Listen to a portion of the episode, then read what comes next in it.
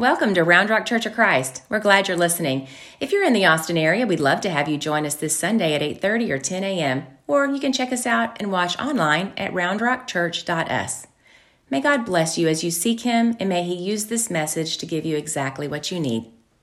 A great, great day this is. I, it is so good to be together, and you know, I thought that's the way you did communion every time when you served it. I didn't know any better, and uh, see your faces. You're, you're much better looking than I thought you were going to be, for the most part, anyway. Uh, we do need to introduce ourselves again because it's different, you know, when you don't have a, a mask on. So uh, uh, it's, it's, like a second congregation here. This is the third service, you know. I'm not, I'm not used to seeing faces, but I like it.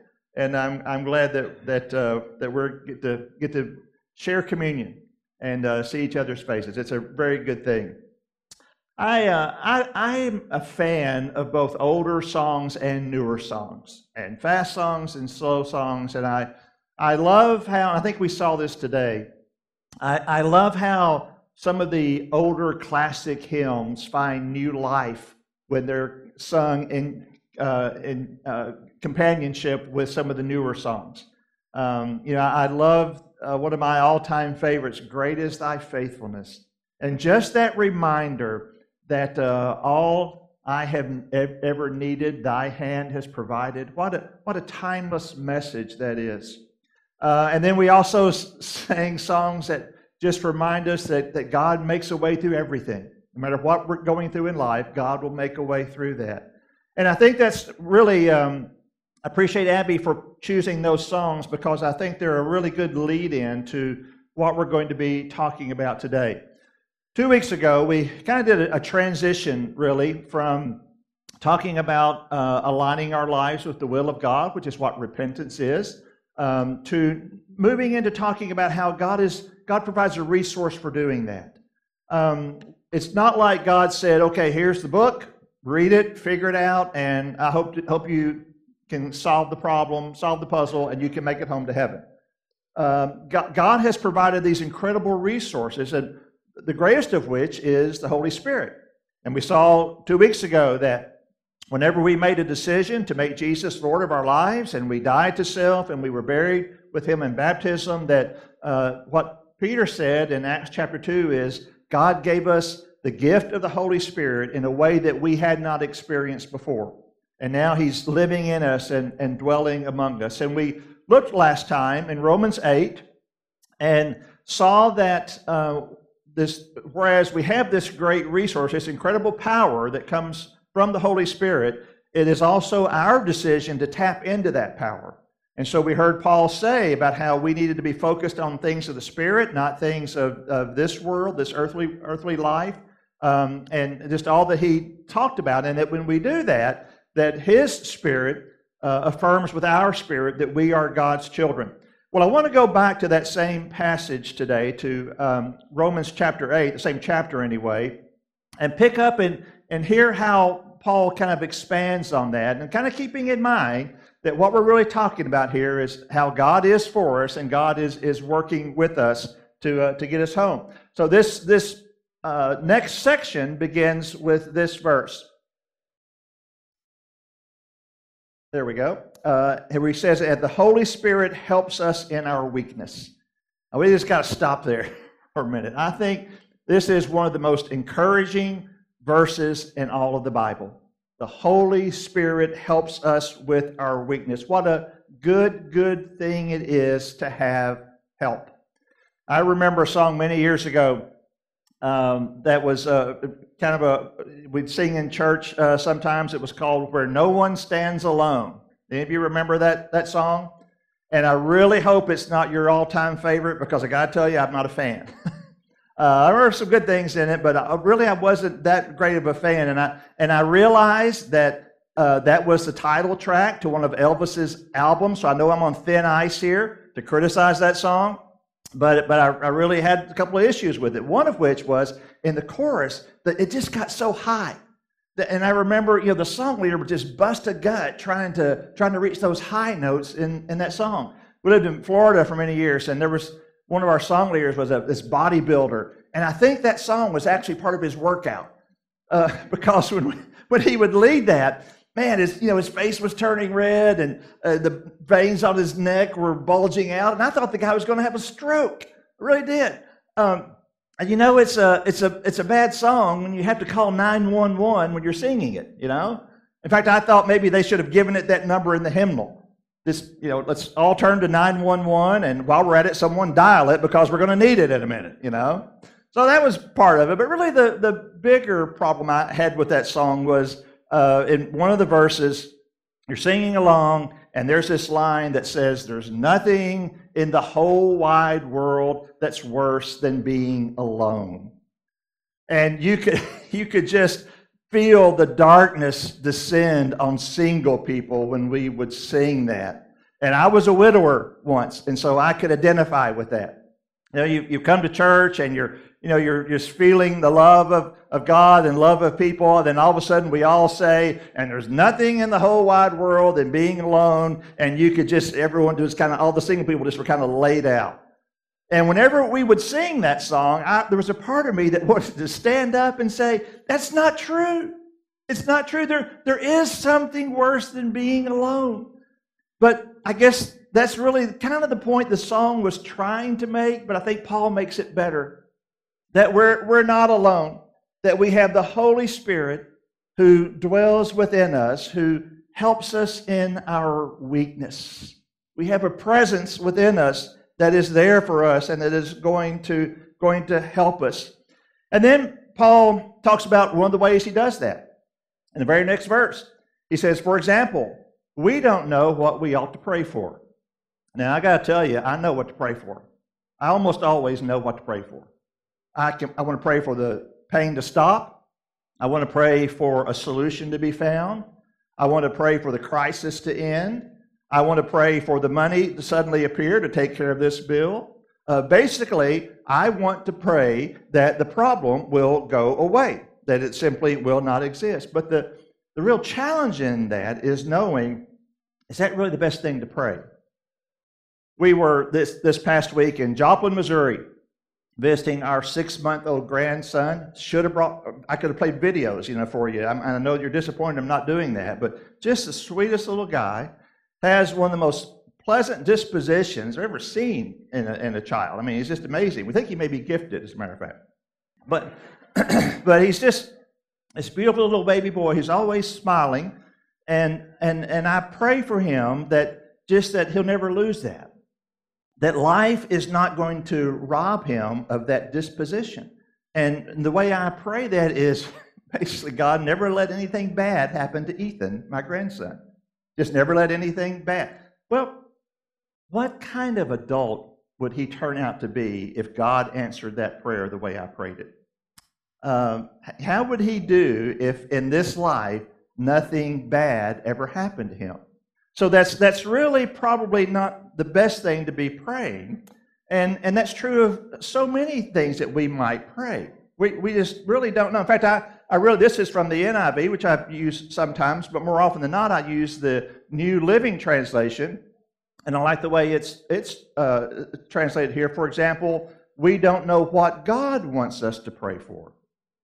Not we don't know what to pray for, but we don't know the right thing to pray for. We don't know what God wants us to, to pray for. Um, and so, so that's kind of a little more, rea- makes more sense, doesn't it? That, yeah, I, I know maybe what to pray for, but what is that best thing to pray for? And so here's, here's what Paul's solution to that is in verse 27. He says, The Holy Spirit prays for us with groanings that cannot be expressed in words. Have you had those moments where maybe you knew, okay, I'm, i want God, I need your help, but beyond that, you didn't know what to say? Uh, I and I've had those moments, and I suspect you have as well, where I just, God, I'm just here. That's all I can do is I, I, I can't articulate what I'm feeling or what I'm struggling with, uh, but I'm just I'm just here before you. Well, what Paul is saying here is that this Holy Spirit who is within us is taking that and he is finding expression for it with God. That, that he is uttering these groanings to God that capture what, what I am trying to get across and what I am, am feeling. And so, as, as I am praying, the Holy Spirit is praying, and he's expressing that. And then I, I love what he says next that the Father, who knows all hearts, knows what the Spirit is saying. They, they speak the same language. Um, you know, I've heard talk, you know, we, we think maybe there's this Holy Spirit language. Well, I don't need to know that language. God knows it, the Holy Spirit knows it. So they God, God knows what the Holy Spirit is saying. For the Spirit pleads for us believers in harmony with God's own will. Um, I, you know, I, he's not just expressing to God for Tim, he's got it rough. You know, help help him get through this. But he knows what is best because he knows the mind of God. And so he is expressing that in a language, in a way that God is able to understand. And I think, I think all of what Paul is saying really changes prayer in two ways. One is it takes the pressure off of us to get it right. Or to, you know, if, if God's going to work in this situation, I've got to I've got to know what to ask Him, and I've, I've got to express it just right. It just it just removes all of that. You know, I, I have to confess that um, much of my prayer life is kind of helping God out. uh, in fact, I'm surprised God could run the universe if I stopped praying because if you were to take all of my prayers and catalog them and you know order them, probably what you would see, and I, and I don't deny this, is that basically I'm giving God his to-do list every day. God, here's what you need to do, and not just for me, but here's here's this situation, and would you do this for this person, and would you do this for this church? Um, and so, God, here here's your list of things to work on today. And there's there is nothing wrong with telling God what we want and expressing our, our needs and desires to Him. The Bible tells us to do that. It tells us to present our requests to God. But do you really want God to answer every prayer as you pray it? If it's up to me to get it right, do you really want God to answer every prayer the way that you pray it? And I can look back on my life and, and see some prayers that I'm I'm glad God didn't answer that the way I was praying. That, that would not have turned out very well at all. And I, am I'm, glad that here I prayed this, but God did this. His, his way was a lot better. Do you, do you want God to do your will, or do you want God to do His will? Which, which makes better sense? To follow the direction of someone whose, whose perspective is limited, like ours is. It's limited to the, the present uh, but even then, uh, we, we don't see all the ramifications in the present. To follow the direction of one whose perspective is limited, or to follow the perspective of one who knows all things, can see all things, and knows not only the present, but also the future. I, I love this passage. I came across it a few years ago at a time where I really needed to hear these words. And I, and I, I just I remembered it ever since then. It was uh, written by Tim Keller. He said that God will only give you what you would have asked for if you knew everything He knows. Yeah, isn't that great? God, thankfully, God's not going to answer every prayer the way we pray it. Instead, God is going to answer the prayer the way we would have prayed it if we knew everything that God knows. And so, you know, do I do I pray for deliverance from trials? Or do I, I pray for the strength to endure a trial? Well, I think I pray for both. Uh, I just that's I, I pray for both, but trusting that God is going to do whatever is best. If it's deliverance, God's going to deliver me. And I just trust that. That's best for me, best for His kingdom. That's what God is going to do. If it's I, I need to go through this, are there other things going on that I don't know about? Then that's not what needs to happen. I know that I can trust it. That's still a struggle, but, but I can have that kind of confidence. Isn't that what Jesus models for us in the garden? Some people, Ruth Haley Barton and others, have called this the prayer of indifference. And that's not a necessarily a word that we think of when we think of prayer because indifference to us is kind of, you know, whatever. I don't, I don't really care. But it is simply praying that God, I, you know, here's what I want, but what I most want is your will to be done. I am, I am indifferent toward, toward what I want as long as it's what you want to be done. And that's what Jesus did. God, I don't want to go through this. I, I, do, I do not want to go to the cross. God, would you please find some other way? Would you find a way around that to still accomplish your purposes? That's what God, that's what Jesus prayed for. But then what did he also pray? Not my will, but your will be done. Uh, what I most want to see happen. Here's, here's what I'm praying, but my greatest prayer, what I most want to see happen is that, that you will do what you in your loving, kind sovereignty know is the best thing to be done. And I just, I trust you with that. And so it just kind of takes that pressure off of us when we realize what Paul is saying here. But the other thing is, it helps us handle the answers that we don't understand. In other words, the no's. Those times when we perceive God being silent. You know, I, I am, like you, perplexed about why bad things happen to good people. Why is it that we hear sometimes of, you know, people will, will be traveling and, uh, you know, they'll pray before they go, but there's still an accident and, and people die? Why is it that, that children suffer? Why, why is it that, that uh, someone who is so good and is making such a great contribution to life or the people around them uh, is diagnosed with cancer? When there are all kinds of bad people in this world who, who seem to prosper. I've been, I've been reading my Bible for a long, long time, and I don't, I don't have a satisfactory answer to those questions. But knowing that, well, the Holy Spirit is there, and as we're praying for these situations and others, the Holy Spirit is involved in that. And He is expressing those, those thoughts to God through those groanings that we, we can't express and he knows the mind of God, he knows everything that's going on, then, somehow I think we're able to maybe kind of step back a little bit and say, I don't like this, and it is so hard, and it, it makes me angry, even sometimes. But I, I trust God. And I trust that He's doing the right thing. And so even though I don't understand what that right thing is, I, I, I accept it.